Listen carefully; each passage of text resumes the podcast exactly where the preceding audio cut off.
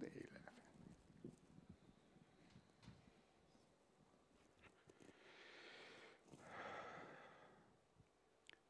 Güzel kardeşlerim, hepinizi selamların en güzeliyle selamlıyorum.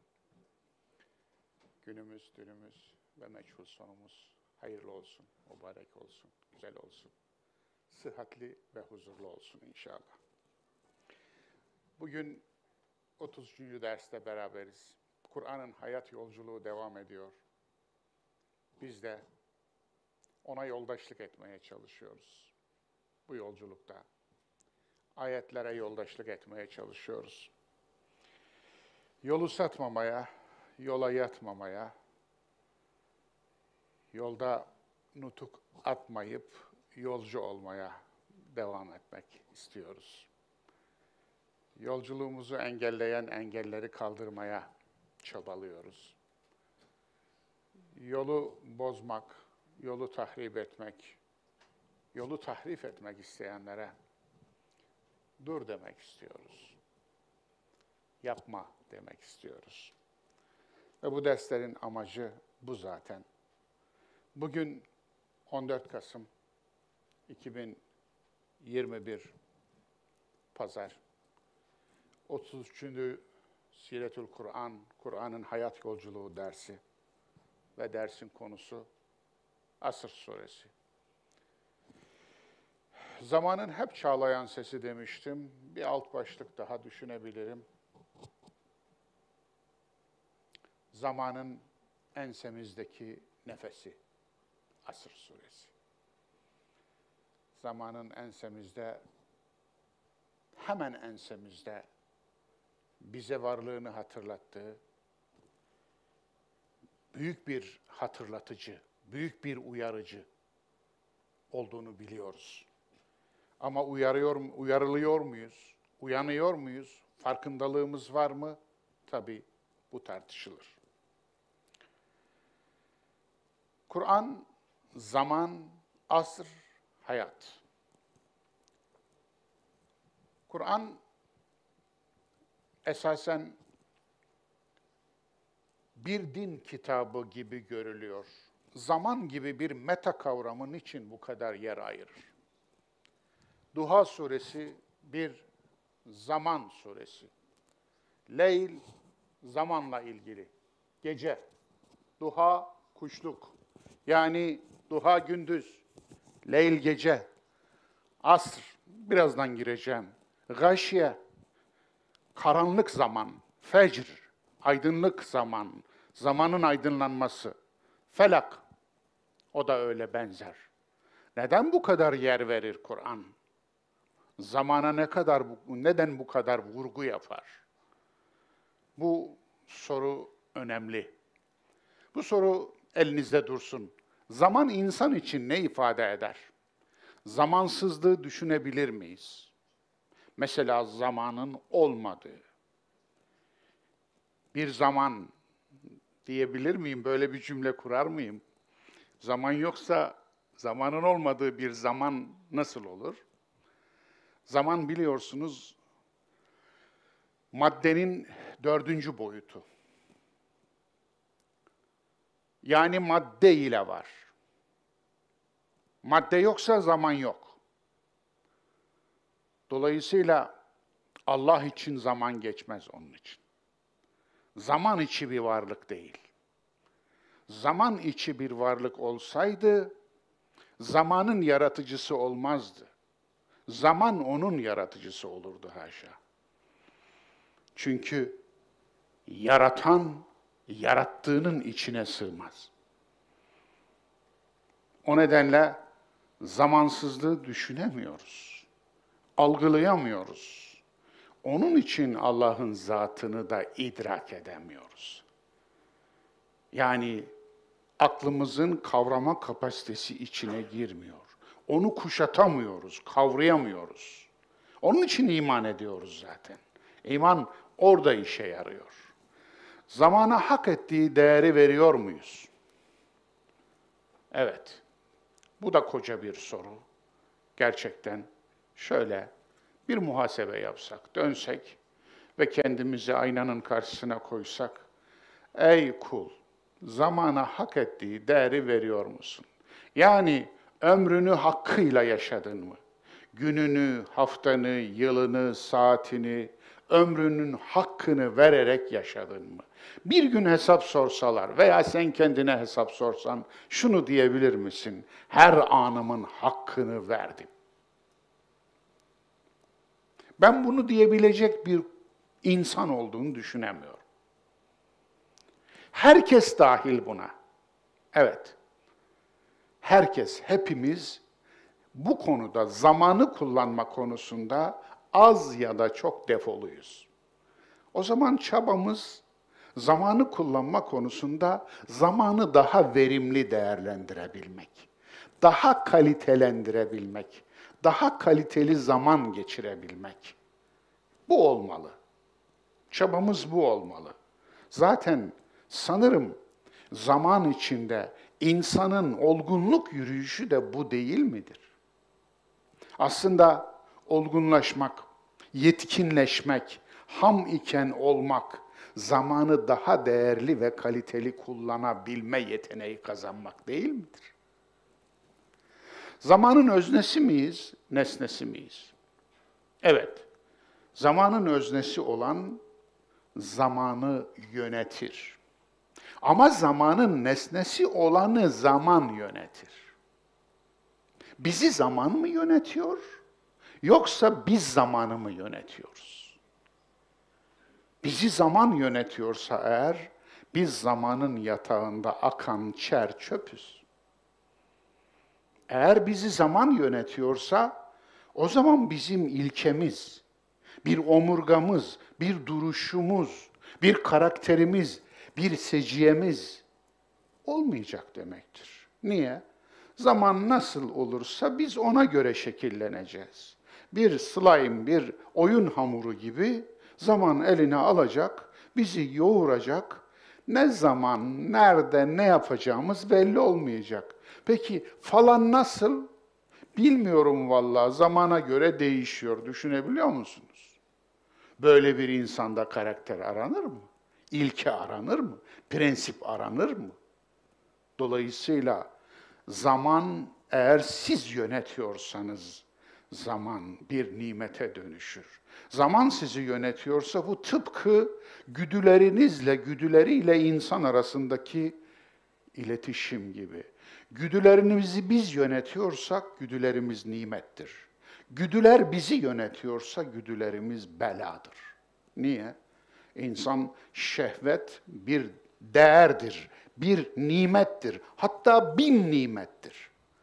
Olmadığı zaman edinmek için insanlar hekime giderler, tedavi görürler. Yoksa neslinde yok. Yoksa geleceğinde yok. Yoksa insan yeryüzünün ruhu, yeryüzünün ruhu yok.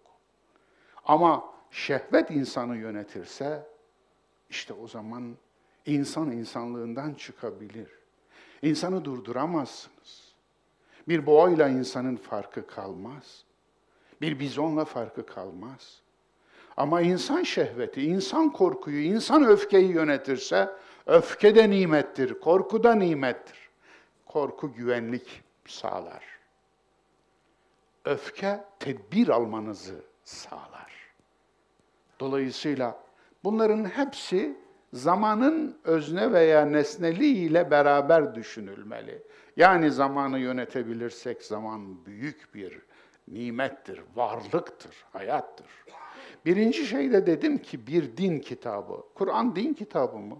Hayır, hayat kitabı. Yani piyasadaki algıya göre konuştum onu. Hayat kitabına din kitabı muamelesi yaparsanız o zaman hayata bir şey söylemez olur, hayata küser. Dolayısıyla hani derslerden bir ders din dersi. Coğrafya var, tarih var, fen bilimleri var, fizik, kimya, matematik, biyoloji var. Öyle mi? Bunların hepsi din dışı mı? Öyle mi bakacağız?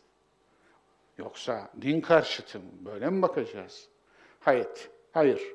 Yani diğer kutsal metinler tırnak içinde kullanıyorum kutsalı. Allah'tan başka kutsal yoktur. Kutsal çoğaldıkça bela da çoğalır. Kutsal çoğaldıkça ruhban sınıfının tahakkümü de çoğalır.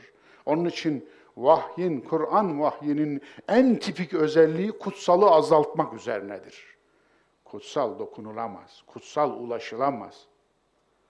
Oysa Kur'an ulaşılır, Kur'an dokunulur. Onun için Kur'an okurken Tevrat için Yahudilerin uygulamalarını maalesef gelenek Müslümanlara da getirmiş. Tevrat'a bir başkası el dokunamaz. Özel bir dokunmak için özel bir temizlik töreninden geçmesi lazım. E, Kur'an okumak için abdest almanın şart olduğunu Kur'an söylemezken söyleyenlere ne demeli? Ne demeli?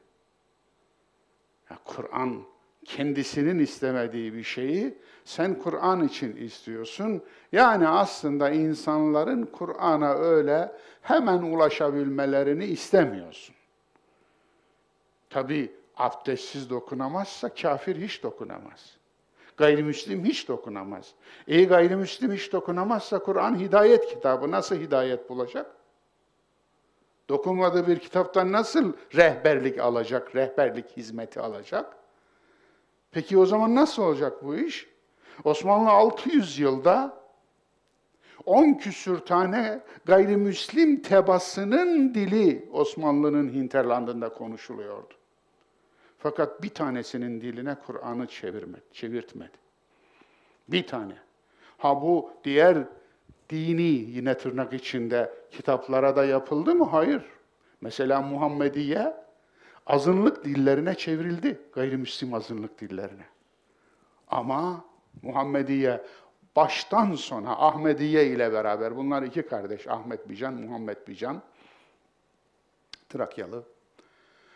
Bu insanların yazdığı baştan sona hurafe dolu kitaplar çevrildi ama Kur'an çevrilmedi. Çevirtme. Niye? Bir gayrimüslimin eli Kur'an'a dokunur mu? Mantığa bakar mısınız?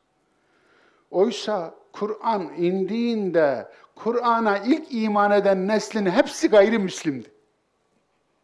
Öyle değil mi? Hepsi mühtedi onların. Sahabe dediğiniz insanların hepsi mühtedidir. Buna itiraz edilebilir mi? O zaman şu, bir din kitabı değil, bir hayat kitabı olduğu için zamana bu kadar yer verir Kur'an. Zamanı bu kadar değerli görür. Çünkü zaman hayattır, hayat zamandır. Nüzul ortamının zamana dahil sorunu neydi? Evet, neden yani nüzul ortamıyla biliyorsunuz Kur'an'ın ayağı var, başı var. Başı arşta, ayağı arzda. Anlamı, maksadı başını temsil eder, amacı. Lafzı ayağını temsil eder. Lafızla maksadı arasındaki bağlantı ayağıyla başı arasındaki bağlantı gibidir bir şeyin. Dolayısıyla nüzül ortamı Kur'an'ın ayağını bastığı yerdir. Nedir orası? Arabistan Yarımadası'nın Hicaz bölgesi. Mekke, Medine ve civarı. Orası nüzul ortamıdır. Ayağını bastığı bir yer vardır. Onun için Kur'an sadece arştan inmez, yukarıdan inmez, yerden fışkırır demişti ya bir şairimiz. Evet, yerden fışkırır. Nedir o yerden fışkırması? Hayattan fışkırır. Hayatın içinden fışkırır. Hayat, insan hayatının içinde ne kadar insanlık durumu varsa Kur'an'da da o kadar durum vardır. İnsan hayatı ne kadar tek düze, ne kadar karmaşık, ne kadar renkli ise Kur'an'da o kadar karmaşık, o kadar tek düze, o kadar renklidir.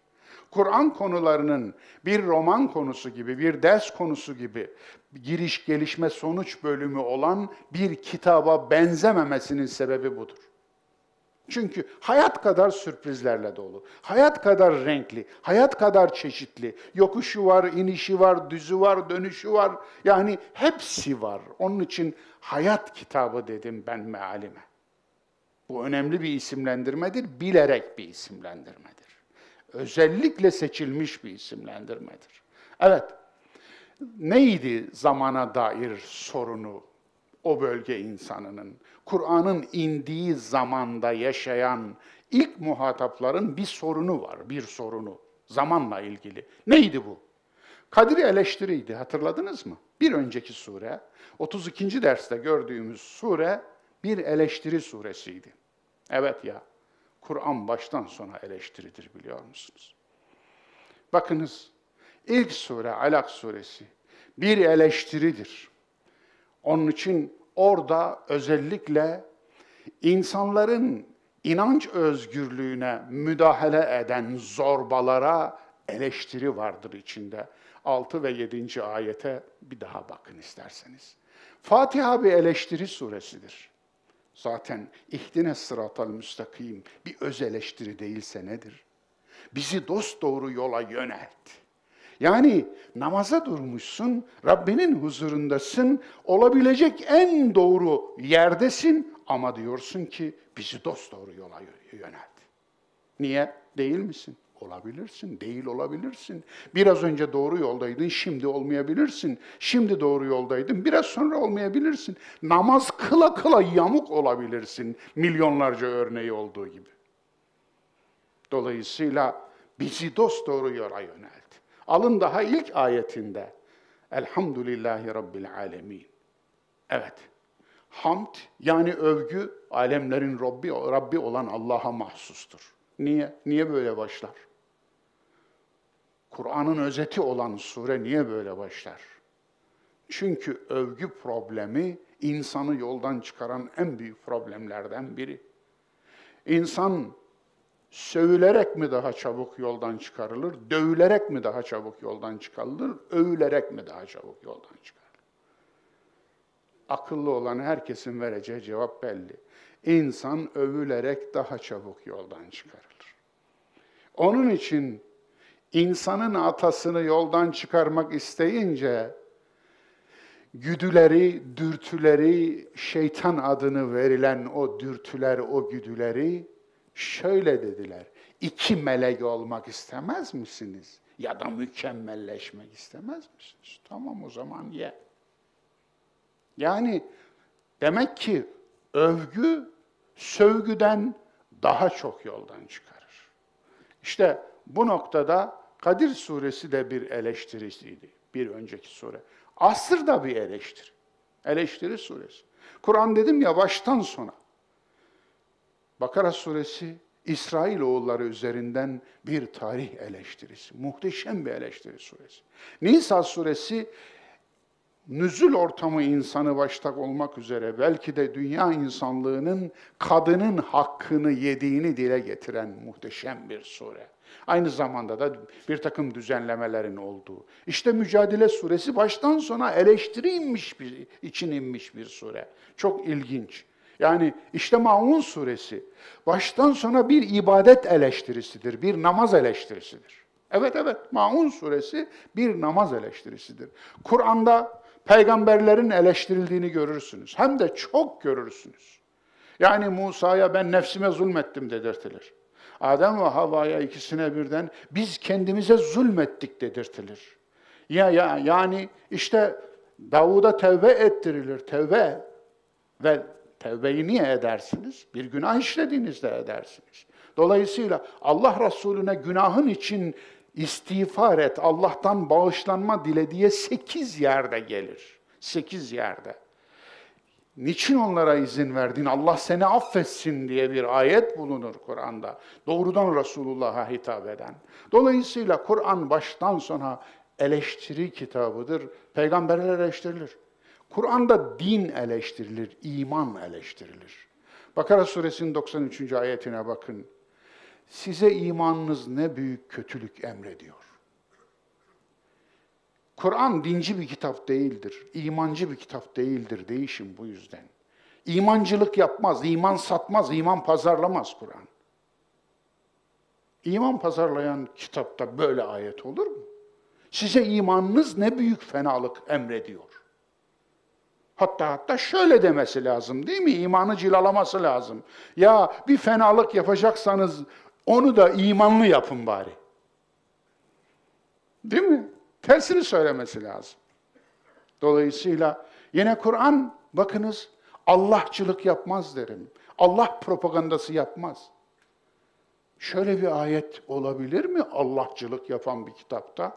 Sakın aldatıcı sizi Allah ile aldatmasın. Allahçılık yapsa şöyle olması lazımdı bu ayet. Bir adam sizi aldatacaksa varsın Allah desin de aldatsın. Öyle değil mi?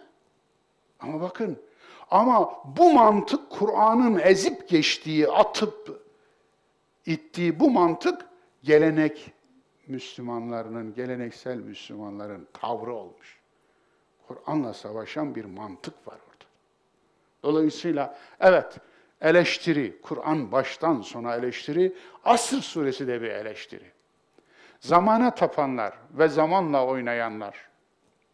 Nüzül ortamında bu ikisi de vardı biliyor musunuz? Evet. وَمَا يُهْلِكُنَا اِلَّا الدَّهْرِ Bizi zamandan başka bir şey helak etmez diyorlardı. Çok ilginç. Zaman kelimesi hem Arapçada hem Farsçada var. Ama çok ilginçtir.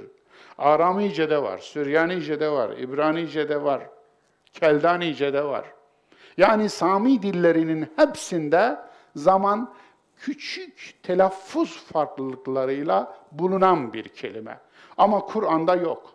Bu kökten, zemene kökünden bir kelime de yok Kur'an'da. Kur'an'da ne var? Dehr var. Zaman yerine kullanılan Kur'ani kavram dehr kavramı.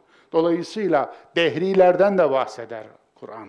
Nedir? İşte sanırım Casiye suresinde yanlış hatırlamıyorsam, bizi zaman var eder, zaman yok eder diyorlar. Zamana Tanrı rolü yüklüyorlar. Böyle bir zihniyet var. Ama karşısında da başka bir zihniyet var. Nesi, zamanla oynayan. Ne yapıyorlardı müşrikler?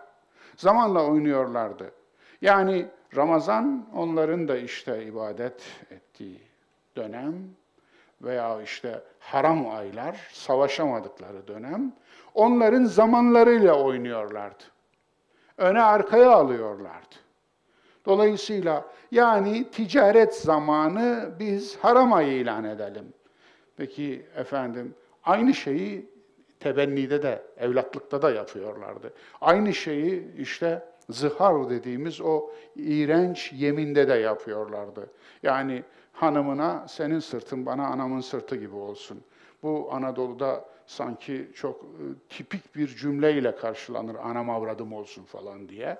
Ona benzer bir şey aslında. Arap bununla karısına zulmediyordu. Onu askıda bırakıyordu. Ne boşayıyor ne de bakıyor, sorumluluğunu yerine getiriyordu. Korkunç bir zulümdü bu aslında. Kur'an bütün bu zulümlerin hepsini çöpe attı. Evet. Zamanla oynama. Allah zamandır diyen bir küfür hadis duymuş muydunuz? Evet çok ilginçtir. Bunu inanarak nakleder Gazali. O yüzden Gazali'yi tekfir eden Müslüman ulema çıkmıştır mesela. Çok ilginçtir. Yani geçmişin kavgaları bunlar ama Allah zamandır. Olur mu? Böyle bir şey olur mu? Allah zamansa o zaman zaman Tanrı olmuş olur. Zaman yaratmış olur. Zaman olmuş olur. Ve eğer Allah zamansa Allah zamanı yaratmamış olur. Anlatabiliyor muyum? Evet, neresinden bakarsanız gerçekten de İslam'ın inanç değerleriyle yüzde yüz çatışan bir şey. Kadir'den sonra asr, kutsal gece, gün imal ederek zamanı ıskalamak. Yani Kadir neydi aslında? Kutsal gece, gün imal ederek zamanı ıskalamak. Ama aslında asr onunla birlikte düşünüldüğünde, Kadir'le birlikte düşünüldüğünde, Kadir Kur'an'ın doğum günü üzerinden yoldan çıkarlar mı acaba? Kur'an'ın doğum gününü kutlayacağız diye Kur'an'ı bir tören nesnesine çevirirler mi? Kur'an'ın üzerinden bir yoldan çıkmışlık uydururlar mı? Oydu aslında. Bir önlemdi bu aslında. Kadir suresi. Asır suresi de zamanın değerine bir atıf. Hepimiz Bağdatlı buz satıcıyız, satıcısıyız. Ne yapmış Bağdatlı buz satıcısı? Buzu satarken sermayesi eriyen şu adama yardım edin diye satarmış buzu. Bağdat'ta buz satmak ne demek? Yani 50 derece, 45 derecelik sıcakta buz satan bir adamın sermayesi ne olur? Erir. Yani sermayesi buz olan bu adama acıyın. Aslında hepimiz buz satıcısı değil miyiz? Bağdatlı buz satıcısı. Sermayemiz eriyor, baksanıza. Zaman sermayemiz her gün eriyor, her nefes eriyor. Şu aldığım nefes bir kez alırım, ikinci kez yok bu nefesten. O gitti, o bitti. Gitti ve bitti. Ondan sonraki, ondan sonraki onun yerini doldurmuyor. Onun için şu yaşadığımız gün, şu an, bakınız, ömrünüzde bir keredir. İki kere gelmeyecek bu. Bir kere. Eşsizdir aslında.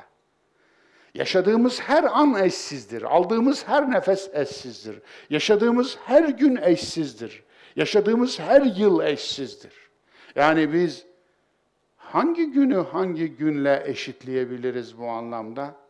Bedenimiz eşit değil. Bedenimizin içinde muhteşem bir döngü devam ediyor. Yolculuk devam ediyor.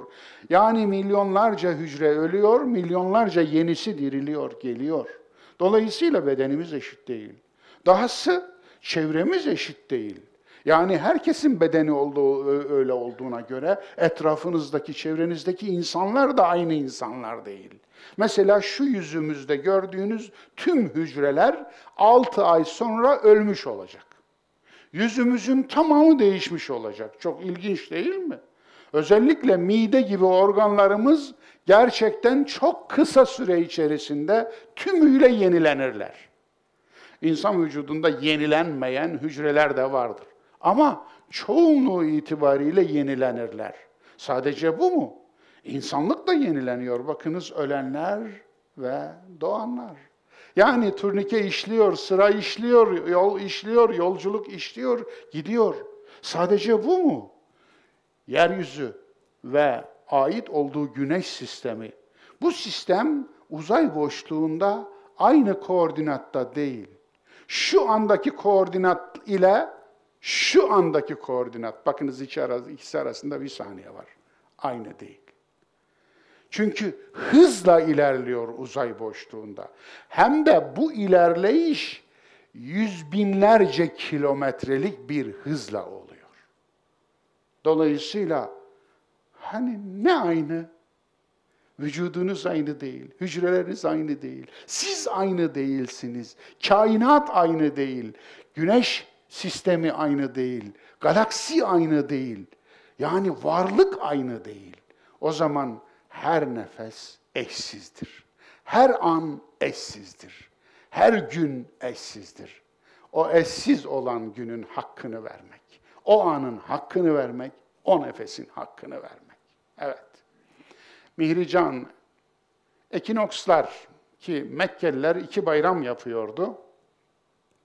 Çok kutlamaları vardı da bayramları ikiydi. Onun yerine zaten Allah Resulü iki tane alternatif bayram getirmiş oldu. Ekinokslar da bayram yaparlardı. Ekinoks e, Eylül 21 değil mi? Mart 21. Doğru söyledim mi? Evet. Efendim biliyorsunuz bir de gündüzün en uzun, gecenin en uzun olduğu zamanlar var. Aralık 21 ve Haziran 21. Ekinokslar gece ve gündüzün denk olduğu, aynı olduğu, eşit olduğu e, günlere denir. Yılda iki gündür. Efendim Eylül'de ve Mart'ta. İşte o zamanlar bayram yaparlardı. Bizde de bahar bayramıdır aslında. Evet. Evet, Nevruz. Ee, sanırım e, e, Hıdrellez falan kutlamaları da benzer günlere denk gelmektedir. Eyyamul Arap. Arap savaşlarına Eyyamul Arap derlerdi. Onların kutlamaları vardı. Ama onların savaşı Eyyamul Arap olarak koymaları da ayrı bir hafıza yani. Savaşı bir bayram gibi kutlamak da acayip bir şey olsa gerek. Asr. Ne demek asr? O kadar çok bir çağrışımı var ki dostlar, bir tek çağrışıma indirgeyemiyorum. İndirgemek de doğru değil. Neden zengin olan bir şeyi fakirleştirelim ki? Öyle değil mi? Neden zengin olan bir şeyi fakirleştirelim ki? Yani bir gıdanın içinde eğer A vitamini, B vitamini, C vitamini, D vitamini varsa neden üç vitamini alıp da onun tek vitamine indirgelim ki? Bu da böyle bir şey işte. İçinde bir sürü vitamin var, bir sürü anlam vurgu, bir sürü anlam vurgusu var. Hadi gelin teker teker bakalım. İkindi vakti demek. Niye ikindi vakti demiş biliyor musunuz? Ama kelimenin kökeni tek. Ayın satra. Tek. A, sa, ra. Asr. Kelimenin kökeni tek. Anlamında tek olması gerekir mi? Hayır. Yani çok vurgusu olabilir. Tüm dillerde böyledir. Yani öyle değil mi? Yüz diyoruz. Hadi buyurun. Yüz bir rakamdır. Yüz bir rakam. Efendim yüzümüz, logomuz aynı zamanda deriyi yüzmek. Üç tane, en az üç tane anlam çıktı bakınız. Bunların hangisi olduğunu ancak bağlamında anlayabiliriz. Yani konuşulduğu cümlenin içine koyduğunuzda anlayabiliriz. Dolayısıyla ikindi vakti, yevmiyecinin suyu sıkıldığı vakit. Hani gündelik çalışır insanlar ya, ikindiye kadar çalışırlar ve ikindileyin ne yaparlar? Yevmiyelerini alırlar. İşte o vakte denilir asır diye. İkindi vakti. Niye ikindi vakti? Suyu sıkılıp çıktığı için. Yani artık pili bittiği için. Artık hasadı alma, ücreti alma vaktine geldiği için. Yani emeği vermiş, şimdi ücreti alacak. İşin bitip yevmiyenin alındığı hasat, tahsilat, hasılat vakti. Evet, mecazen hesap günü. Evet, o anlama gelir. Hesap günü. İnsanın suyunun sıkıldığı gün. Yani ömrünüzün ikindisi nedir? Ömrünüzün ikindisi tamamen yapacağınızı yaptığınız artık ödülü almaya geldi. Bu iki hayatın birleşik bir vaziyette öbür hayatta ömrünüzün hasılatını alma vaktine denir. Onun için hesap günü mecazen. Şarap için üzümün suyunun sıkılması aslında kelimenin kökü bu. Evet. Kur'an'da bu anlamda geçir, geçer. Yusuf suresi 36. ayette a'asiru yani şaraplık üzüm sıkıyorum. Dolayısıyla bu anlamıyla geçmiş. Bulutların suyunun sıkılıp yağmura dönüşmesi. Mu'sirat, nebede geçmiş. Yani yüz yıl, asır. Bu anlama gelir. Bu vurgusu vardır, yüz yıl. Neden? Toplumun suyu sıkılıp hasılatı ortaya çıkar üç nesilde. Üç nesilde toplumun suyu sıkılır. Bu toplum nasıl bir toplum sorusunun cevabı üç nesle bakarak verilebilir. Dede, baba, torun. Üç nesle bakarak verilebilir. Yani toplumun nereye doğru gittiği de üç nesle bakılarak cevabı verilebilir. Asr suresini okumak, üç ayeti okumak değildir. Evet. Bu yönde bir takım hadisler nakledilmiş. Bir kere surelerin faziletleri konusu kadar yalan dolan ve uydurulmuş bir mevzu yoktur. Onun için surelerin faziletleri uydurma olmakla meşhurdur hadis dünyasında. Surelerin faziletleri. Dolayısıyla bir surenin kendiliğinden fazileti olmaz. Kur'an zaten fazilettir bu anlamda. Kur'an'ın içinde bir sureyi işte şu kadar okursam böyle olur anlayışları oradan çıkıyor. Şu kadar oku, şu kadar sevap al. Yok böyle bir şey. Yani rakam verilen tüm rivayetler Kur'an'ın mantığıyla taban tabana zıttır. Evet. Siz Kur'an'ın kendisi hakkında bunu söylediği bir tek ayet gösterebilir misiniz? Kendisi hakkında. Niye yok? Yani bunların bir tanesini Kur'an söyleseydi ya, şu kadar Yasin okuyun, şu kadar sevap alın deseydi ya, şu kadar Fatiha okuyun, şu kadar sevap alın deseydi ya, unuttu da birilerini mi, birileri mi tamamlıyor? Değil. Günün muhasebesini yapmaktır. Evet. Salat günün muhasebesidir değil mi? Namaz aslında günün muhasebesiydi. Beş kez muhasebe etmekti. Fakat neye dönüştü? Ahlaksızlığın yorganına dönüştü. Aldatmanın maskesine dönüştü. Evet. Dönüşünce de aslında feveylül lil musallin Kur'an bunu ta 1400 küsür yıl önce söyledi. Yazıklar olsun o salat edenlere, o namaz kılanlara dedi ve diyor. Dünün muhasebesini, yarının planını yapmaktır. Evet, Asır suresini okumak budur. Yani üç kere Asır suresini okursan bir Kur'an'ı baştan sona okumuş gibi olursun. Bir de böyle uyanıklıklar var, şark kurnazlıkları. Anlatabiliyor muyum? Yani üç kere Asır suresini oku, baştan sona Kur'an'ı okumuş gibi olursun. Niye? Nasıl olacak bu iş? Neden böyle? Böyle bir şey olabilir mi? Ya bu nasıl bir bakış açısıdır? Bu nasıl bir yaklaşımdır? Dolayısıyla yani hakaret mi desem, haksızlık mı desem, efendim ne, ne, ne denir ki buna Allah aşkına? Evet, geçmişle efelenmek geleceği tüketmek değildir. Asır suresini okumak, zamanın muhasebesini yapabilmektir dostlar. Zamanınızı değerli kullandığınızda, kaliteli kullandığınızda akıl, Asır suresini okumuş olursunuz. Bu böyledir. O zamanın içine güvenilir olmayı sığdırdığınızda, iman, evet güvenilirlik, güvenilir bir karakter koyduğunuzda, o zamanın içerisine iyilik koyduğunuzda, salih amel, iyilik koyduğunuzda, o zamanın içerisine hakikat, hak koyduğunuzda, hakkı batılın karşıtı olarak, zulmün karşıtı olarak geleceğiz oralara. O zamanın içerisine sabrı koyduğunuzda, yani doğruda direnmeyi, doğruda ayak diremeyi, doğrudan ayrılmamayı koyduğunuzda, işte Asır suresini böyle okuyorsunuz. O zaman Asır suresi okunmuş oluyor. Ömrün muhasebesini yapmaktır. Aynı yerde misin, değiştin mi, geliştin mi? Yerinde mi sayıyorsun, değiştin mi, geliştin Asıl suresini okumak budur. Değişmemiş ve gelişmemişsin. Hani hocaya sormuşlar, yaşın kaç hocam demişler, 60 demiş. 10 sene sonra sormuşlar, ya 10 sene önce 60 demiştim ya demiş erkek adam sözünden döner mi? Efendim. Yok yani öyle bir şey değil bu. Zaman öyle bir şey değil. Onun için eğer zaman üzerinize işliyorsa değişmek zorundasınız. Diyor ki o 20 sene evvel hocam siz böyle düşünüyormuşsunuz. Şimdi niye böyle düşünüyorsunuz? Sen 20 sene önceki sen misin? Eğer öyleysen 20 senen çöpe gitmiş. Sen yaşamamışsın. Ama ben 20 senedir çok şey okudum. Çok şey öğrendim.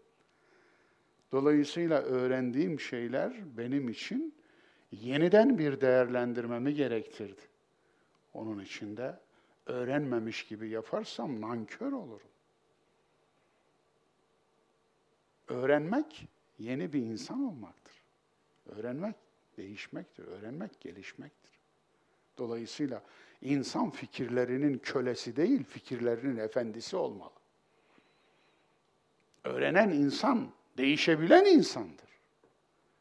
Değişmek, gelişmek anlamında olmalıdır. Üç neslin muhasebesini yapmaktır. Evet. Neyi miras aldın, neyi miras bıraktın? Soru bu. Neyi miras aldın, neyi miras bıraktın? Dolayısıyla zamanı kaliteli kullandın mı sorusunun cevabı bu olmalı. Tabii mirastan aklımıza tek gelen ekonomi olmamalı, rakamlar olmamalı, servet olmamalı. Yani gerçek miras insanın bıraktığı iyiliklerdir. Çünkü vel bakiyatu salihat baki kalan salih amellerdir der Kur'an. Asra yemin olsun ki, evet bir yemin var. Vel asr. Oradaki vav yemin vavı. Aslında lafzen yemin değil vav. Vav. Burada mecazen yemin. Çünkü yeminin bizzatihi kelimesi var. Uksimu.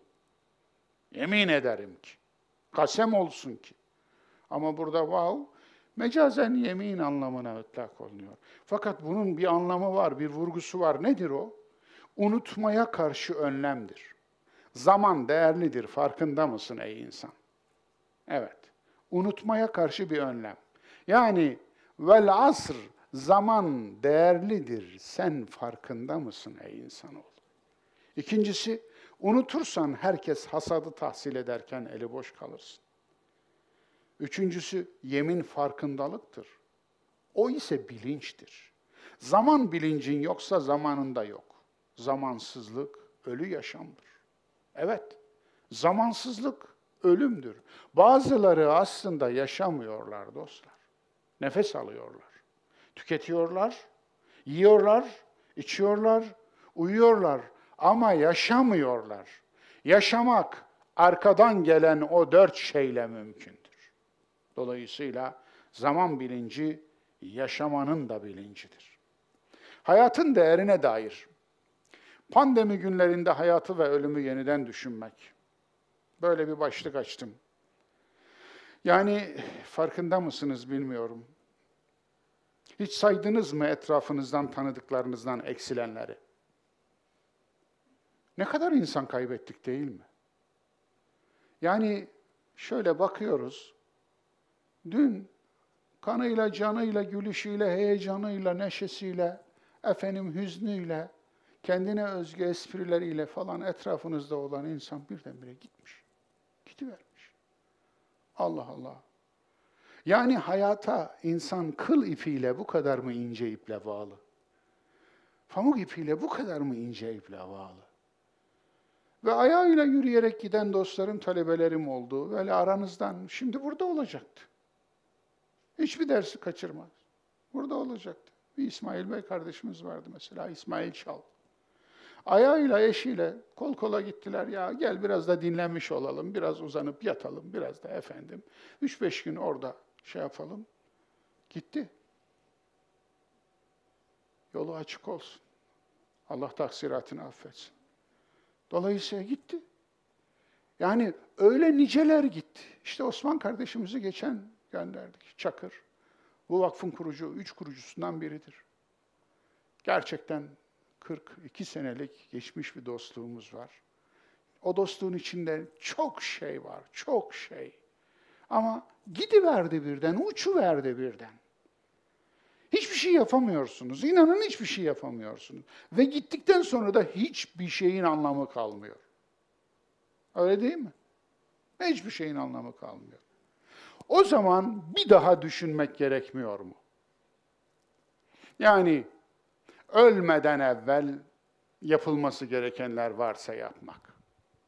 İki, yaşarken değerini bilmek. Hem senin hayatının hem başkasının hayatının değerini bilmek. Hem sevdiklerinin hayatının değerini bilmek. Bu çok önemli. Yaşarken o nefesin değerini bilmek. Onun için kötülüğü erteleyebilirsiniz dostlar, iyiliği ertelemeyin. Ertelemeyin. Mesela buraya gelmek düşündünüz değil mi, planladınız. Ama bir işte efendim işendiniz veya bir aksilik çıktı veya ertelemeyin bence. Bence ertelemeyin. Yapın onu. Gelin. Efendim birinin gönlünü almak istediniz, birine telefon açmak istediniz. Bir büyüğünüz veya yaşıtınız veya küçüğünüz bir gönül almak istediniz. Efendim ya demeyin.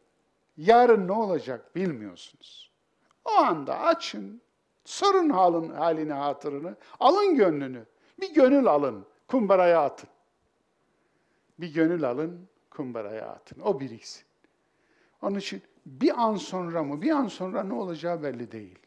Dolayısıyla meçhul, yarınımız meçhul, bir an sonramız meçhul. Yani bu anlamda pandemi günleri bizim için zamanın değerini öğreten bir öğretmen olabilir. Eğer bu gözle bakarsak, bu gözle okursak, okunacak büyük bir ayettir bana göre. Hem de büyük bir ayet. Evet. Ana mahkum olmak. Bunu biliyorsunuz Esma-i Hüsna'da işlemiştim. Ana mahkum olma meselesi gerçekten önemli. Şimdi insanın her anı aynı değil. Düşen zaman var, yükselen zaman var. Sevindiren zaman var, üzen zaman var. Olaylar hayatımızın içinde, akışı içinde olaylar çok değişken. Bin bir türlü hadise var. Ve bakıyoruz bazen öyle inkisar, öyle ümit kırıcı şeyler yaşıyoruz ki dibe vuruyoruz. O dibe vuruşta, o dipten çıkmanın bir yolu anı mutlaklaştırmamaktır. O bir andır. O andır. Ama o anı mutlaklaştırırsan o ana kendini zincirlersin. O an gitmek ister, hatta gider ama sen zincirlediğin için o anı senden ayırmazsın. O anı orada baki kılarsın. İşte bela öyle gelir. İşte belanı öyle bulursun. Bırak müsaade et o an gitsin. Zaten gidiyor. Tabiatı budur anın. Gitmektir. Ama sen izin vermiyorsun. Sen izin vermiyorsun. Evladını kaybetmiş bir anne düşünün. Çok sevdiğini kaybetmiş bir eş düşünün. Yani büyük bir şey yaşamış, büyük bir acı yaşamış bir insan düşünün. Efendim, bu insan o acının o anla birlikte yavaş yavaş azalmasına izin vermesi lazım değil mi? İzin vermesi lazım ki oradan çıksın. Yusuf kuyudan çık çıkmalı, çıkmalı ama Yusuf kuyuya kendini zincirlemişse ne olacak? Hangi kervan kurtarabilir o Yusuf'u ki? Kim çıkarabilir ki o kuyudan? Dolayısıyla ana mahkum olmak, yani kendini tutuklamaktır. Kendimizi tutuklamayalım. Her acı insan içindir. Ama acılar da geçer inanın. Acılar geçtiği zaman tatlanır.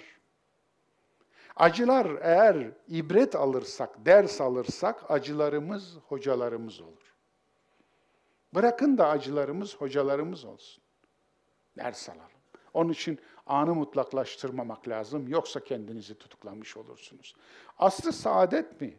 Bakınız size yine zamanla ilgili bir kavramsallaştırma. Size sorsam, dünyada bizden başka asr-ı saadet kavramını kullanan bir Müslüman millet var mı diye, cevabının ne olduğu zaten sorumdan belli değil mi? Yok. Peki size sorsam, asr-ı saadet, yani asr da Arapça, saadet de Arapça. Şimdi düşünün. Öyle, öyle olunca sanki Araplar bulmuş da biz kullanıyormuş. Hatta sanki peygamber söylemiş de biz kullanıyormuş gibi geliyor. Değil mi? Sizce kaç yıllık bir kullanımdır? İlk defa ne zaman kullanılmıştır yeryüzünde? Tahmin edemezsiniz. 1950'lerde. Nasıl buldunuz? Ne kadar ucuz değil mi? Bir yalan ortaya atıyorsun ama tunturaklı bir yalan, parlak bir yalan. Parlak bir yalan. Zaten yalanların en tehlikelisi parlak yalanlardır. Tıpkı taşın en tehlikelisi pirincin içindeki beyaz taş olduğu gibi. Parlak bir yalan. Var mı öyle yağma? Şöyle insanlık tarihine bakın. Allah Resulü ile beraber yaşayan insanların çektiği acı onların nesinden kalır? Şöyle insanlık tarihine bakın.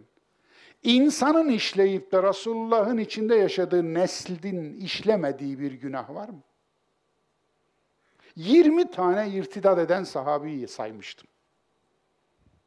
Ya sahabe irtidat eder mi ya? Hatta bunların içinde Reccal bin Uf Unfuva isimli biri var ki Suffe'de gelmiş eğitim görmüş, ondan sonra yalancı peygamberin akıl hocası olmuş gitmiş. Nasıl buldunuz? Suffe'de eğitim görmüş. Allah Resulü'nün üniversitesinde eğitim gören mürtet var yahu. Dolayısıyla yok. Olması da gerekmez. Çünkü böyle bir altın nesil yok. Altın nesil yalanını uyduranlarla bunu uyduranlar aynı nesilden işte. Niye? Niye? Niye olsun ki? İnsan. İnsan her yerde insan. İnsan her zaman insan. Bizim önce insan algımızı bozdular. Müslümanların insan algısı bozuk. Bu algı düzelmedikçe biz düzelmeyiz onu söyleyeyim. İnsanı Allah'ın gördüğü gibi görmüyoruz. İnsana Allah'ın baktığı gibi bakmıyoruz. Yani insanı Allah'ın yaratmasından bağımsız bir görüş geliştiriyoruz. Bu konuda Allah'tan razı değiliz. Geleceğim oraya. Çünkü o ayrı bir başlık. Asıl saadet yok yani. Bu bir yalandı. Bu yalana inandıranlar veya inananlar fanus içinde göklerde arş-ı alada bir nesil. O zaman anlayamıyor işte. O zaman anlayamıyor. Nasıl olur ya? Sahabe bir fasık olabilir mi? İncaekum fasikun binebeyin fetebeyyenu. Size bir fasık haber getirdiğinde onu araştırın. Nasıl oluyor? Bu nasıl oluyor ya? Allah Resulü'nün arkasında beş vakit kılıyor ama Allah Resulü'nün eşine iftira atıyor. Allah Resulü'nün arkasından kumpas çeviriyor. Bu nasıl oluyor ya? Allah Resulü'nün daha daha buğusu soğumamış sahabe birbirine düşüyor. Bir tarafın komutanı eşi Ayşe, öbür tarafın komutanı damadı ve evladı mesabesinde Ali ve bu savaşta 10 bin sahabi birbirini öldürüyor. Birbirini. Yine benzer bir olay. 70 bin kişi ölüyor Sıffin'de. Bunların da içinde binlerce sahabi var. Bu nasıl oluyor? Bu nasıl oluyor? Bu nasıl oluyor? Sorun gitsin. Sorun gitsin. Bu mezarda kim yatıyor?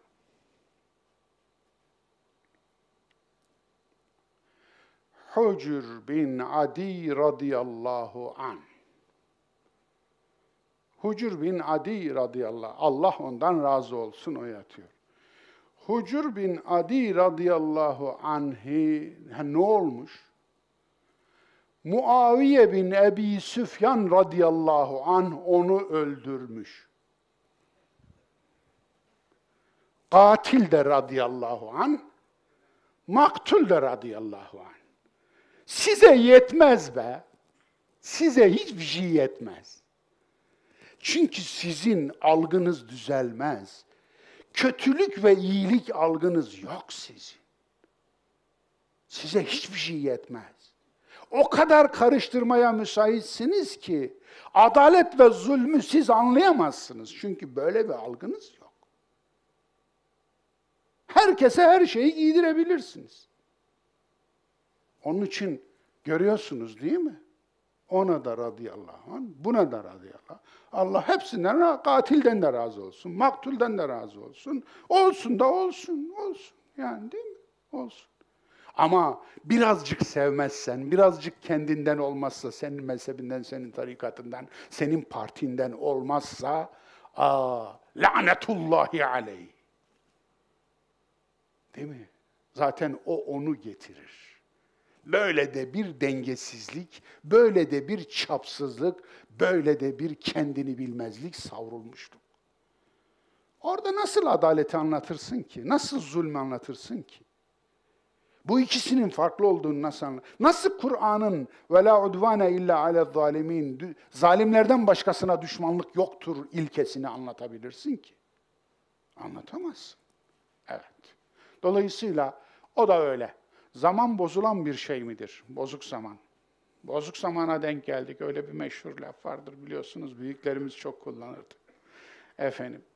Hatta bizim Seyrani de öyle diyor. Bizler zamanenin piçine kaldık falan. Yok öyle bir şey. Hayır, bozuk zaman olmaz. Zaman bozulmaz. İnsanlar zamanı bozarlar. İnsanlar bozulurlar. İnsanlar bozarlar. O zaman da insanlar kötülük işlerler. Zamanın suçu ne be mübarek kardeş? Zamanın suçu ne? Suç senin. Neden üstüne alınmamak için bir suçlu arıyorsun, günah keçisi arıyorsun, zamanı günah keçisi ediyorsun ki? Zamanı sen bozdun. Sen güzel şeyler yapsan o zaman güzel olacaktı. Ama kötü şeyler yaptın. Zamane çocuğu o da öyle. Zamanını şaşırmışlar zamansızlar. Eyvallah. İnsan hüsrandadır. Evet. Vel asr. İnnel insane lefî husr. Hüsran ne demek? İnsan kim? Önce ona gelelim. İnsan, Kur'an'daki insan ilginçtir dostlar. Biraz önce buraya atıf yapmıştım. Kur'an'daki insan tam ne kadarsa öyle tas- tavsif olunur. Yani iyilikleriyle, kötülükleriyle. Ahseni takvim üzere yaratıldığı söylenir. Çift kutuplu bir varlık. Ama en güzel kıvamda yaratılmış. Kıvamı güzel. Fakat kıvamını bulması için yolun başına bırakılmış. İnna halaknal insane fi ahseni takvim tin 4. Thumma radetnahu esfele safilin. Sonra getirdi yolun en başına bırakıldı. O bu bölümü şöyle meallendirmiş hemen tüm mealciler. Sonra tuttu aşağıların aşağısına attı. Niye ya? Dünyada hangi ressam dünyanın en güzel resmini yapar da ondan sonra onu çöpe atar ki? Dünyada hangi mimar en güzel binayı yapar da ondan sonra onu dozer takıp yıkar ki? Peki insan bunu yapmazken Allah nasıl insanı en güzel kıvamda yaratır ondan sonra da aşağısının aşağısına atar ki? Böyle bir böyle bir anlayış olabilir mi? Bu Hristiyanlığın orijinal günah inancına uygun bir bakış açısıdır. Nasıl ettiniz de ayeti Hristiyanlığa razı ettiniz? Bunu sormak lazım. Hayır öyle değil işte. Onu başlangıç noktasına bıraktı. Dedi ki ya en güzel kıvamda yarattım ama kıvamını bulmak için çaba göstermek de senin işin. Hadi bakalım. Start noktasındasın. Başla yol al. Yol al. Yani insan olma yolunu sen al. Ben seni insan olabilecek bir donum, donanımla yarattım. Bu donanımı sen kullanacaksın. Ama sen kendini insan edeceksin. İnsan olacaksın. Evet. Tartışmacı olduğu söylenir Kur'an. İnsan tartışmacıdır der. İnsan acelecidir der. Evet. İnsan cedeli sever der mesela. Çok efendim. Ve kânel insanu ekthera şeyin cedele. Yani, yani acelecidir der. İnsanı aceleden yarattık der. Nankör der. Efendim insan. Dolayısıyla insanı iki kutbuyla da verir. Olduğu gibi verir. İnsan böyle bir varlıktır zaten. Eğer irade varsa seçecek.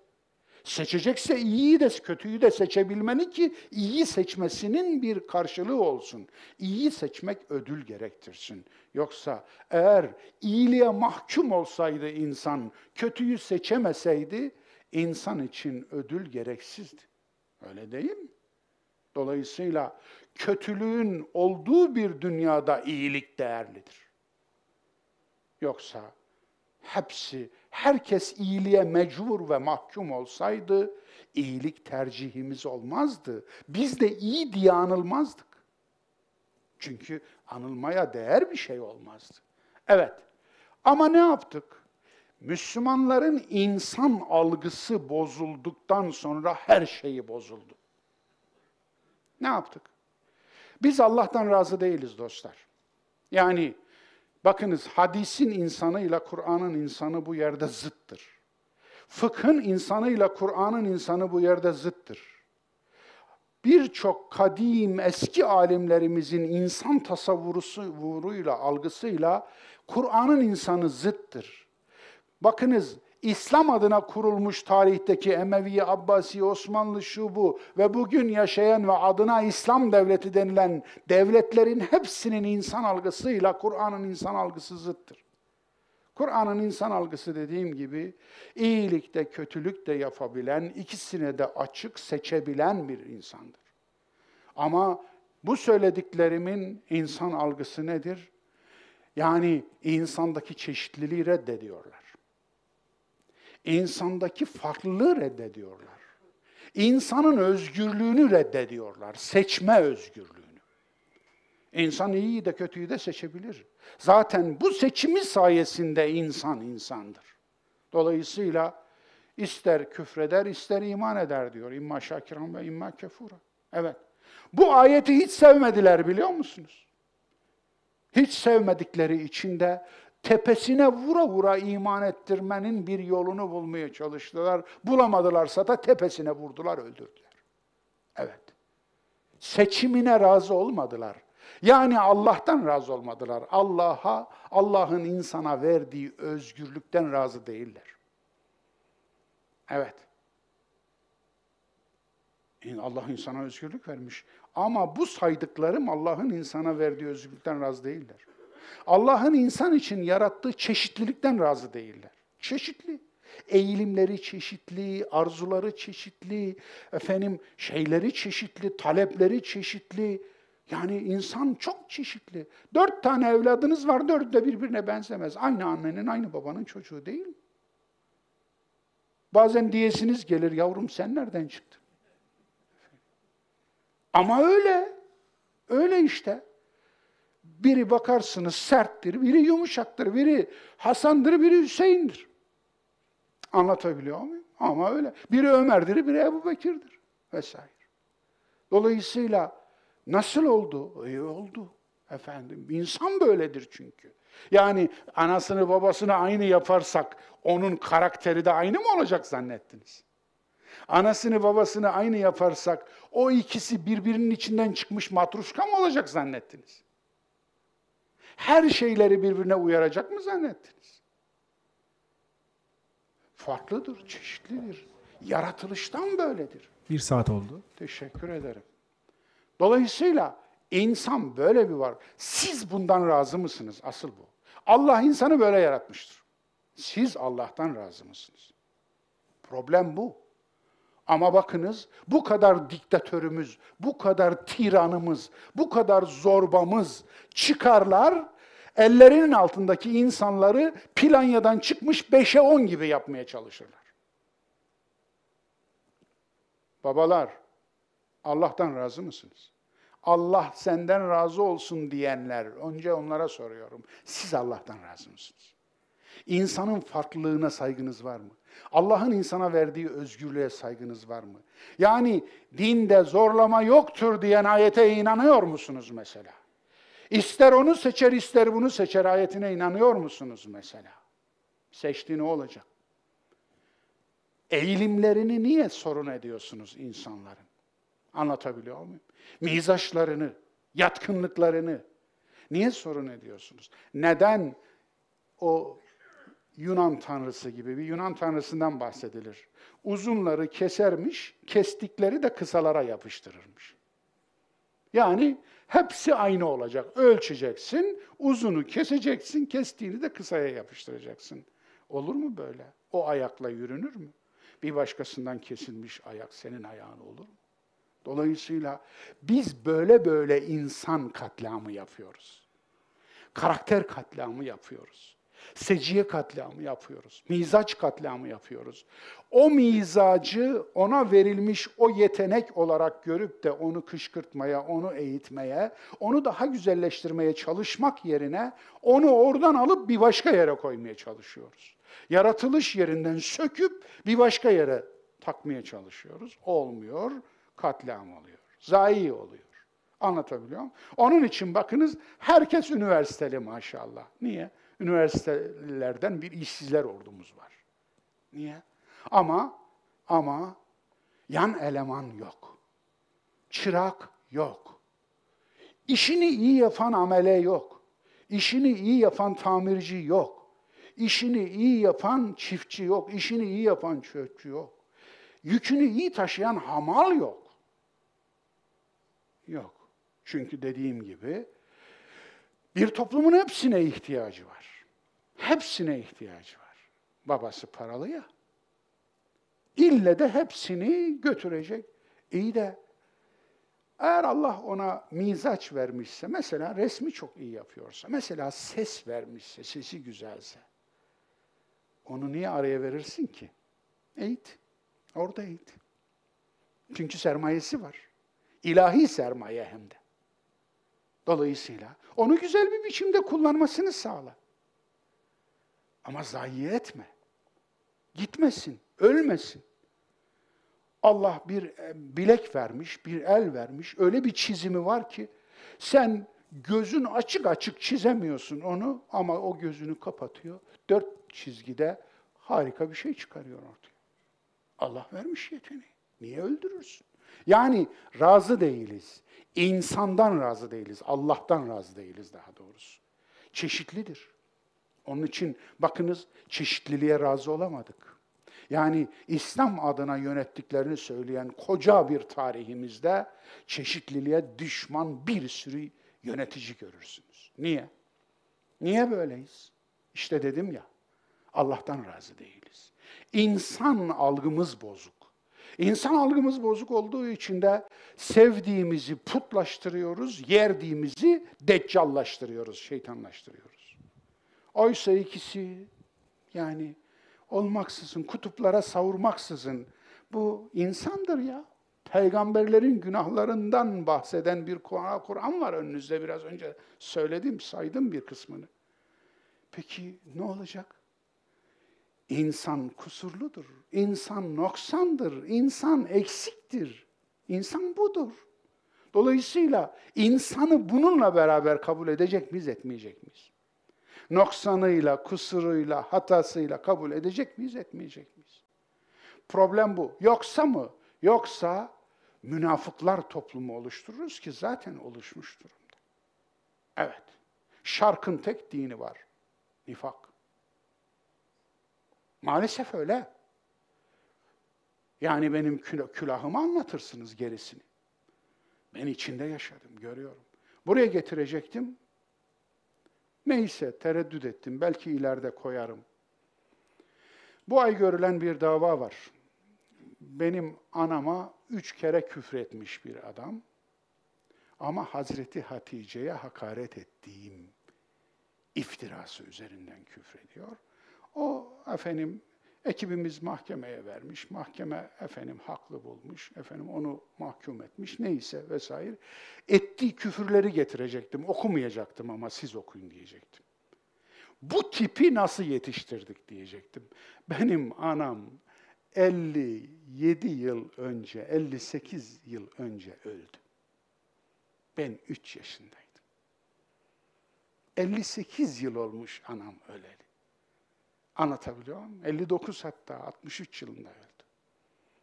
Anam. 63 yaşında, yaşında yılında ölmüş anneme öyle küfürler ediyor ki Hatice anneyi korumak için ediyor o küfürler. Nasıl buldunuz? Bu linci yapan o Allah'tan korkmazlar, o kuldan utanmazlar, o haysiyet cellatları. Evet, bir gün inşallah onların da bunun sonucunu gördüğünü görürüm, ne diyeyim. Evet. Evet, değerli dostlar. Dediğim gibi, yani insan algımız bozuldu. Onun içinde insana normal olarak bakmayı öğrenemedik. Bakınız, birçok insan yetişir bu toplumda ama yetişen insanı ille de alıp melekleştirmek, onu kutsallaştırmak, onu olmadığı yere taşımak istememizden dolayı o insan işe yaramaz hale gelir, başımıza bela olur. Şu başımıza bela ettiğimiz büyükler var ya tırnak içinde büyükler. İşte veli diyerek bela ettiğimiz, Mesih diyerek, Mehdi diyerek, evliya diyerek, efendim seçilmiş diyerek, kurtarıcı diyerek bela ettiğimiz büyüklerimiz var ya, bunu biz yapıyoruz. Onlar değil. Onlar kendi içlerinde çok iyilikleri de kötülükleri de olan, noksanları, hatalarıyla insan olan insanlar. Ama öyle bir yere getiriyoruz ki hocam diyoruz, üstadım diyoruz, şeyhim diyoruz, liderim diyoruz. Öyle bir yere getiriyoruz ki onu da işe yaramaz hale getiriyoruz. Onu da harcıyoruz. Onu da mahvediyoruz. Onu da kendi başına bela ediyoruz. Kendi kendi başımıza bela ediyoruz. Farkında mısınız? Onun için insan bozduruyoruz, insan harcıyoruz. Korkunç bir insan harcama şeyimiz var, potansiyelimiz bu anlamda. Niye? Çünkü Allah'ın yarattığına razı değiliz. Evet, Allah'tan razı değiliz. Tartışmacı dedim nisyan, evet nisyan insanın çocuğu, insan. Ee, İbn e, Abbas insan kelimesini nisyan kelimesinden geldiğini söylemiş. Çok ilginç. Nisyan unutmaktır. Efendim ki iştikak-ı ekber derler. Yani türetim, e, kelime türetim e, biliminde iştikak üçe ayrılır. İştikak-ı eskar, iştikak-ı evsat, iştikak-ı ekber. İştikak-ı ekberde hakikaten de iki kelimenin birbiriyle çok ciddi alakası var. Ziyan ne? İnsan niye ziyandadır? Ziyan aslında kardan değil sermayeden eksilendir. Tükenmişlik sendromu. Evet. Ziyan budur. Bitmişliktir, tükenmişliktir. Hayat sermayesini tüketmek. Zümer 53. Kul ya ibadiyellezine esrafu ala enfusihim la taqnetu min rahmetillah. De ki ey hayatını israf eden kullarım Allah'ın rahmetinden ümit kesmeyin. Ayetin devamı da böyle geliyor, ilginçtir. Ama hayatını israf eden diye bir ibare olması çok manidar. Üç, peki zamanı onarmak nasıl mümkün? Dedik ki zamanı harcadık, zamanı mahvettik, zamanı israf ettik, hayatı israf ettik. Peki onarmak mümkün mü? Evet, bu sure ondan bahsediyor. Bir, dört tane, dört tane unsur var bunun. Bir, güven, iman. İmanın ahlaki tanımı güvendir. Bunu çok söylüyorum, hep söyleyeceğim. Mümin güvenilir bir insan olmak demektir. İmanın ahlakı tanımından soyutlanmasının açtığı yaralar ortada. Değil mi? Yani şu soruyu soruyorsunuz bu sefer. Güvenilmez Müslüman, güvenilir gayrimüslim. İlginç. Böyle bir çelişki. Bu korkunç çelişkiyle yaşıyoruz farkında mısınız? Güvenilmez Müslüman, güvenilir gayrimüslim. Hele hele ticaret yapan ve ticaretinde gayrimüslimler de olan, gayrimüslimlere de mal satan kardeşlerimiz aranızda varlar biliyorum. Çok iyi bilirler bu söylediğimi. Nasıl oluyor? Hatta gerek yok. Gayrimüslim olmaya da gerek yok. Müslüman anne babanın çocuğu olur ama dinle, imanla alakası kalmamış olur. Efendim, yani kendisini ateist olarak niteliyor veya nitelemiyor, deist olarak niteliyor veya nitelemiyor. Yani dine hiç ilgi duymuyor olabilir ama şimdiye kadar verdiği hiçbir sözü yememiştir. Kuruşuna zeval gelmemiştir. Servetini versen olduğu gibi alacağına kalıbını basarsın. Anlatabiliyor muyum? Ama öbürü, o daha kapıdan girerken selamı öyle dört elif miktarı uzatan var ya, daha görürken kasaya, hemen kasaya elini attı. Efendim, aman şu iyi dursun, kapısına da bir şey kilit vuralım da şuralara zarar gelmesin dediğin tipler. O tipler, o tipleri ben çok gördüm, siz görmemiş olamazsınız. Dolayısıyla bu çelişki nereden çıktı? Bu çelişki iman kelimesine, kavramına verdiğimiz o yanlış anlamdan çıktı. Yani imana yüklediğin yanlış anlam onu mümin zannediyorsun değil. Mümin güvenilir adam demektir. Güvenilmez mi? O mümin değil. Bitti. Yani o fideist bir kavram değil. Yani inançla, itikatla ilgili bir kavram değil, ahlakla ilgili bir kavram. Ahlak, ahlak, güvenilmezlik veya güvenilirlik. Hangisi cennete gidecek diye sormayın artık. Olmaz mı? Sormayın. Şu ayetler Kur'an'da dururken artık hangisi cennete gidecek diye sormayın. Bir, leyse bi emaniyyukum ve la emaniye ehlil kitab. Nisa 123. Bu çok önemli. Ezberlemesi de kolay bakınız. Nisa 123, 1, 2, 3. Efendim. Kurtuluş, cennetlik olmak ne sizin kuruntunuza göre ne de ehli kitabın kuruntusuna göre olacak. Yani sizin kuruntunuzdur diyor bu. Allah'lık yapmayın, Allah'lık oynamayın. Yani cennetin anahtarı cebinizde değil diyor. Cennetin anahtarı cebinde veya şeyhinin, hocasının cebinde veya büyüğünün cebindeymiş gibi veya mezhep imamının cebindeymiş, hatta peygamberin cebindeymiş gibi düşünen her insan bu ayeti reddediyor demektir. Evet. Men ya'mel su en yüzzebi. İşte bu. İşte bu. Kim bir kötülük yaptı? Onu görür. Onunla ceza alır. Devamı zaten aynı ayet efendim. Ee, hayır, aynı ayet değil. فَمَنْ يَعْمَلْ مِثْقَالَ ذَرَّةٍ خَيْرًا يَرَى Eyvallah. Bu da çok bildiğiniz bir sure işte. Zilzal suresi. Kim zerre miktarı bir hayır yaparsa onu görür mü? İşte. O zaman ne konuşuyoruz? Ne, niye daha sorup duruyoruz? Zerre miktarı hayır yapan görecekse niye sorup duruyoruz? İman da güven demekse niye sorup duruyoruz? Devam edelim. Evet. ثُمَّ تُوَفَّى كُلُّ نَفْسٍ مَا كَسَبَتْ وَهُمْ لَا يُظْلَمُونَ Evet. Bu da Bakara 281. Sonra her cana, her insana kazandığının karşılığı tas tamam verilecektir ve zulmede uğramayacaktır. Bitti. Bitti. Kazandığının karşılığı her insana. Kullu nefs. Her insana. Bir ayet daha var. Leha ma kesebet ve aleyha ma Kazandıklarınız lehinize, kazandığınız iyilikler lehinize, kazandığınız kötülükler, işlediğiniz kötülükler de lehinize.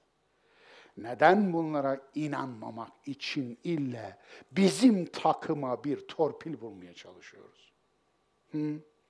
Hem de adam olmadan, ahlaksızlık yaparak, başkalarının hukukunu çiğneyerek, gasp ederek. Neden bizim takıma bir kafadan bir beş gol veriyoruz? Hı?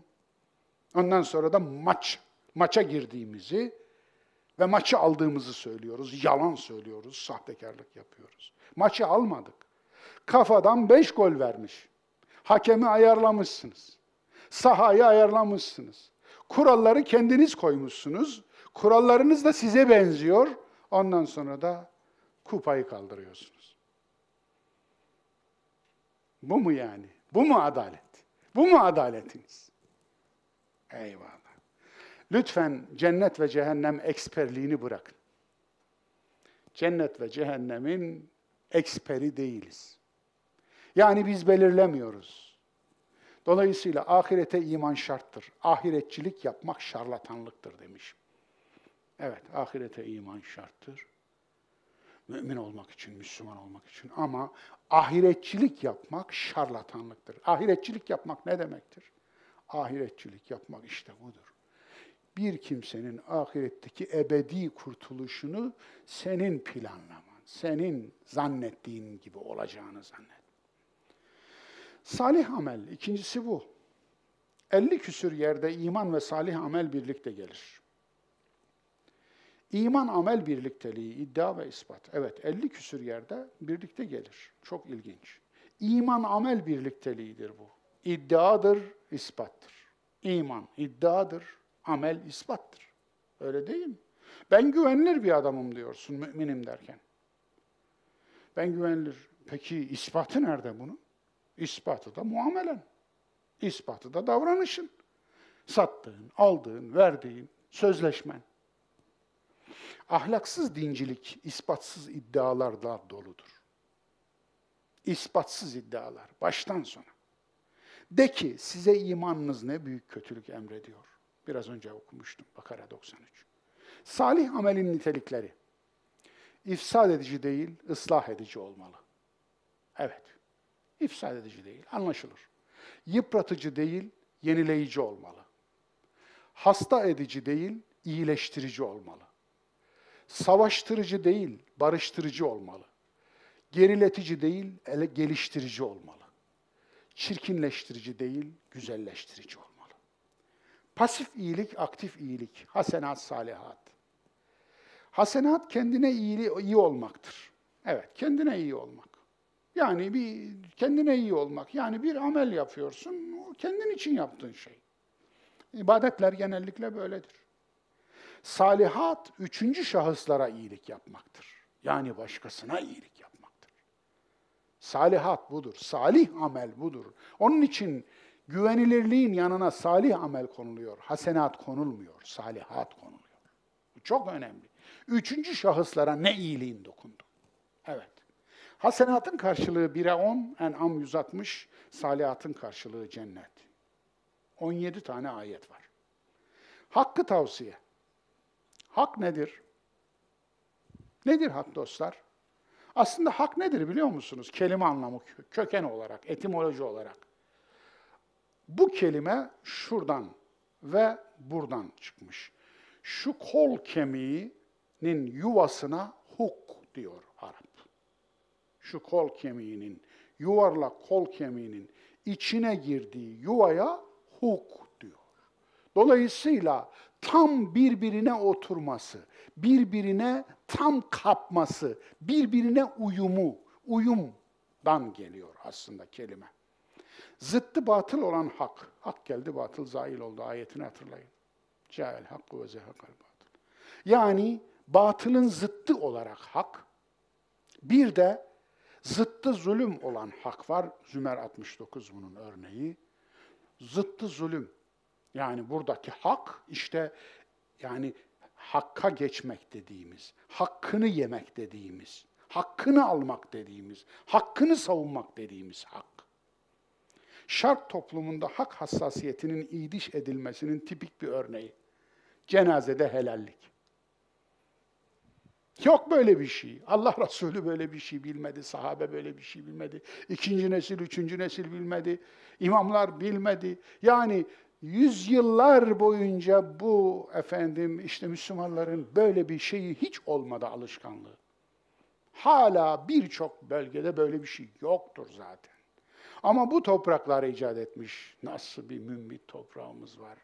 Nasıl bir şark tilkiliği var. Bu nasıl bir helallik çeşididir Allah'ım? Şimdi adam orada yatmış zaten. Anlatabiliyor muyum? Yani şimdi o diriyken yapman lazımdı bunu. Efendim, peki hakkınızı helal ediyor musunuz? Bir de etmesen bir türlü.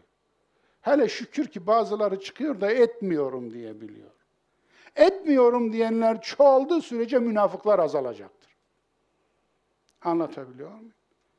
Yahu en basit. Bir ömür boyu adam onun bunun hakkını yiye yiye yiye haram dolmuş. Anlatabiliyor muyum? Ölmüş kardeşi babasından kardeşine kalan mirası yemiş.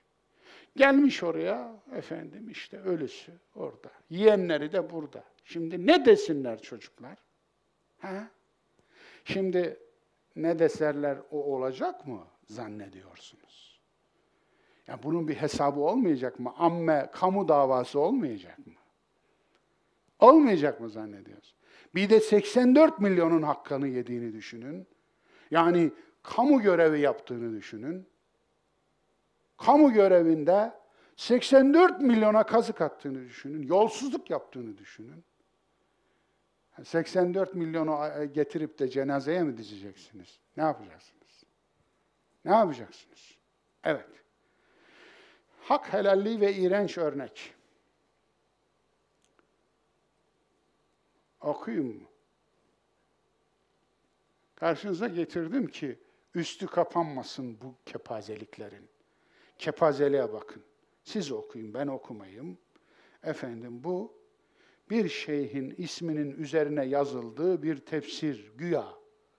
Tefsir demeye 40 şahit isteyen, işte içinde böyle kepazeliklerin olduğu bir şey efendim. Bu şunu söyleyeyim 91 baskısı. Sonraki baskılarında buna efendim tevil etmişler de etmişler etmişler de zaten sizin tevil etmediğiniz bir ahlaksızlık çeşidi görmedim ki ben. Sizin tevil etmediğiniz bir şirk çeşidi görmedim ki ben. Hiç görmedim. Yeni baskıda bu kefazelik tevil edilmiş. Sahih tevil etmediğiniz bir şirk, bir batıl ve ahlaksızlık var. Evet sabrı tavsiye. Dördüncüsüne geldik. Hakkı tavsiye edene sabrı niçin tavsiye etmek lazım? Hakkı tavsiye riskli doğruyu söylemektir. Mutlaka onun bedeli ödetilir. Öyle değil mi? Hakkı tavsiye edersen mutlaka bedelini ödetirler. Onun için insanlar ucuz yolu tercih ederler. Hakkı tavsiye etmezler ya da risksiz hakları tavsiye ederler Riskli olanı tavsiye etmezler. Riskli doğruları söylemezler başlarına iş gelir diye. E ama burada başınıza iş gelecek demek istiyor bakınız. وَتَوَاسَوْ بِالْحَقِّ وَتَوَاسَوْ sabr. Yani sabrı niye tavsiye ediyor? Çünkü başınıza iş gelecek. İş gelmiyorsa, gelmiyorsa aslında Hakkı tavsiye etmiyorsunuz demek. Bu. Evet. Herkes vicdanına şu, şu soruyu sormalı. Tüm ülkeler Asr suresinden sınava çekilse, sınavı geçecek tek Müslüman toplum çıkar mı? Buyurun, vicdanınıza. Çıkmazsa neden? Hali hazırda Asr suresi lehimize tanıklık yapar mı? Soru bu dostlar. Herkes vicdanında cevaplasın bunu. Vicdanınız evet diyorsa sorun yok. Vicdanınız hayır diyorsa o zaman bu sureden sınavı geçen gayrimüslim ülkeler çıkar mı diye sorun. Ondan sonra da oturun, iki elinizi arasına başınızı alın, ağlar mısınız?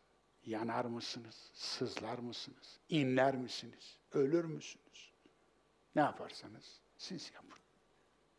Evet, Asr suresi bu kadar. Bu kadar değil tabii. Mümkün değil. Ondaki anlamları ben burada bitiremem. Benim gücüm, takatim yetmez buna. Ama sadece kısa bir anı, bir çağrışım olsun. Zihninizde, hayatınızda Asır suresi ne kadar var? Asır suresini okumak, Asır suresini telaffuz etmek değildir dostlar. Bunu tekrar ediyorum. Evet, eklere geldik. Şükür bu sefer zamana riayet edeceğiz galiba. Zaman suresinde bari zamana riayet edelim değil mi? Bari zaman suresinde zamanı ihlal etmeyelim. Anadolu irfanı sahte raporla engelli maaşı alıp 11,6 milyar liralık kamu zararına sebep olanlar araştırılsın. Teklifi gelmiş, mecliste reddedilmiş. Çok ilginç değil mi? Çok ilginç. 11,6 milyar. Efendim sahte raporla engelli maaşı. Nasıl bir şey bu? Efendim yani bu aslında bunun sosyal olarak araştırılması lazım, teolojik olarak araştırılması lazım. Sizin dininiz nasıl bir din? Yani ne güzel bir dininiz var, ne büyük kolaylık var sizin dininizdeki buna izin verebiliyor böyle bir sahtekarla. 84 milyonun hakkını yiyebiliyorsunuz. Hani demiş ya efendim Bektaşi Hristiyan'a ne güzel dininiz var. Namaz yok, oruç yok falan demiş efendim. Yani ne güzel dininiz var.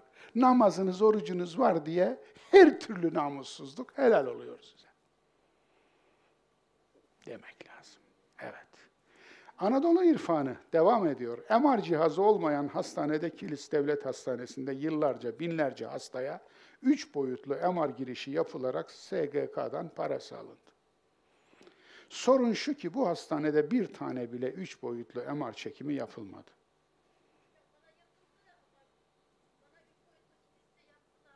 Bilmiyorum. Bilmiyorum işte yapmışlar. Yapmışlar onu diyorum. Evet. Bilemiyorum. Dolayısıyla efendim haberin değerini bilmiyorum, onu ölçmedim. Ama bu habere benzer birçok haber her zaman okuyoruz. Nasıl oldu, ne oldu onu bilmiyorum. Ama şunu biliyorum, bu toplum hak hususunda, hak yeme hususunda çok çok çok gerilerde. Onu biliyorum. Kaç bin kişiydi? 300 bin kişiye yakın. Ölmüş yakınını diri gösterip maaşını alan. 2017 rakamıydı bu. Çok ilginç. Evet. Ölmüş yakınını diri gösterip maaşını alan. Söyleyecek başka bir şey bulamıyorum. Peki bu nasıl düzelecek derseniz, önce böyle düzelecek işte. Bunu gizlemeyeceksiniz. Bunu söyleyeceksiniz. Uyaracaksınız. Yani yüzleşeceğiz bu, bu şeyimizle, problemimizle. Yüzleşeceğiz. Ondan sonra düzelecek.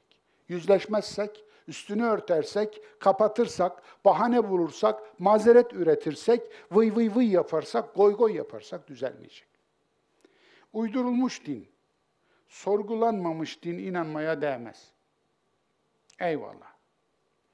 Afganistan'da dedesi yaşındakilere satılan kız çocukları. Buyur.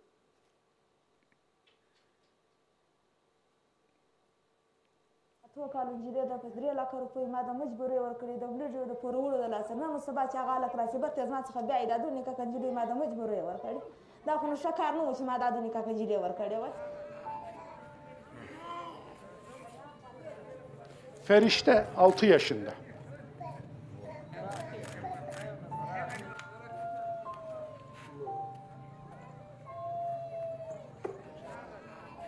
دو تا دختر خو فروختم یک ده ساله یک نه ساله. یک هیدگوله یک سیامویه از دیسی همه بدبختی و گوشنگی و لقی و پریشانی که همه کم بوده. من همه تو پریشانی و همه بدبختی ها در سر ما آمده.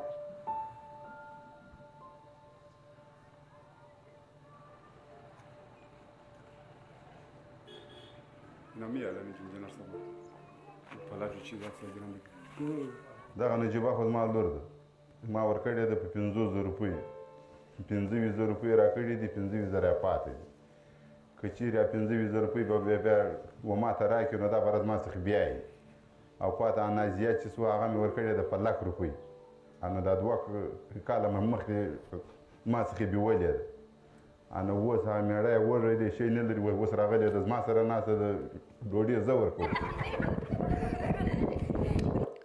Evet, geçelim. دغه Kendini Hızır olarak tanıtana 70 bin lirasını kaptıran bir haber var. Çok ilginç. Yani uydurulmuş din şişede durduğu gibi durmuyor derim ya her zaman. Bakın, şişede durduğu gibi durmuyor, inançla durduğu gibi durmuyor. Hızır diye bir figürün yaşadığına inanıyorsanız, böyle şeylere de hazır olmalısınız. Dolayısıyla imanınızı çek ettirin, dininizi çek ettirin. Dolayısıyla Kur'an'ın onaylamadığı bir imanı onaylamayın ki başınıza bu işler gelmesin. Tavsiye görsel. Bugün size bir film tavsiye ediyorum. Rüya Satan Adam. İzleyin ama mutlaka izleyin. Yani e, virgül koymak neymiş bir görün. E, daha fazla spoiler vermeyeyim. E, bu filmi izledikten sonra e, hayata bakışınızda ufak da olsa farklılık olacaktır. Tavsiye kitap. Arapça bilenler için insanı işledik ya. El Kur'an ve Kadayel İnsan. Kur'an ve insan sorunları diye efendim bu yazarı e, Ayşe Abdurrahman. 20. yüzyılın müfessir hanımlarından biridir bu. E, Mısırlıdır. Gerçekten de büyük bir allamedir, alimdir. E, okuduğum için yani kütüphanemden çektim bu resmi. Onun için e, belki haberi olmayan e, ilim ehli vardır diye bunu tanıttım. Yine e, içeride e, geçtiği için pasif iyiden aktif iyiye kitabını buraya koydum, tavsiye ediyorum. E, hasenat ve salihat farkının e, ayrıntılı bir biçimde öğrenebileceğiniz bir eser. Haftanın yazısını buraya getirdim. Bahçeli evlerdeki camiden Türk bayrağıyla uğurlanan Rus korgeneralin hikayesi çok ilginç buldum. Çok ilginç. Gerçekten de dünyada kilometre başına en çok komplo teorisyeni düşen yurdumda biri çıkıyor medyasından, devletine, valisinden, gazetecisine kadar herkesi ipe diziyor. Okuyun. Bizi kıskanırlar tabii ki dedim. Güneş enerjisi panelini güneşten koruyanı kıskanmasın da ne yapsın? Biraz da tebessüm edin diye getirdim. Efendim, güneş enerjisi panelini hiç anlamamış bu arkadaş. Eyvallah. Tabiat ayeti. Erkek kirpi balığının göz kamaştıran hünerini getirdim huzurunuza. Benim kadar Talent in nature does an animal construct something as complex and evet. Benim kahramanlarım. Yara bandı satan çocuk tüm bantlarını bir köpeğin yarasına yapıştırdı. Gördüğünüz gibi. Bu güzel fotoğraf, bu gülümseten fotoğrafla dersime noktayı koyayım. İki hafta sonra tekrar yeni bir surede, yeni bir surenin yolculuğunda şahitlik etmek için buluşmak üzere. Hepinizi Allah'a emanet ediyorum. Sevgiler, saygılar, dualar.